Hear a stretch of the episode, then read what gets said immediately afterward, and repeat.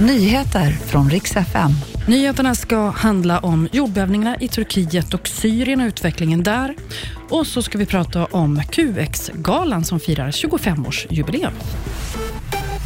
Vi ska börja med jordbävningen i Turkiet och Syrien. Det kraftiga skalvet i natt låg alltså på 7,8 på Richterskalan.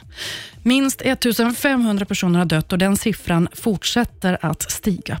Förutom efterskalv så har det alltså varit ett nytt kraftigt skalv, det var strax före lunch idag, som var 7,7 på Richterskalan. EU skickar just nu räddningsteam från åtta länder för att hjälpa till på plats. Finland gör en vändning i frågan om NATO. Statsminister Sanna Marin sa förra veckan att medlemmar i NATO, det ska Sverige och Finland göra tillsammans hand i hand. Nu skriver däremot finska tidningar att om Sverige inte godkänts av Turkiet och Ungern då, ja, då kommer Finland att vara redo att gå med ändå, utan Sverige.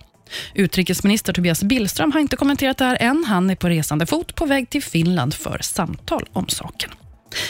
Och ikväll så är det alltså QX-gala som har 25-årsjubileum på Cirkus i Stockholm.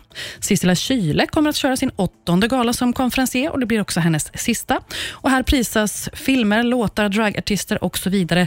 Nominerade till årets HBTQ är Daniela Ratana, Edvin Törnblom, Andreas Wik, Oscar Sia och Tone Sekelius. Det var nyheterna. Jag heter Maria Granström.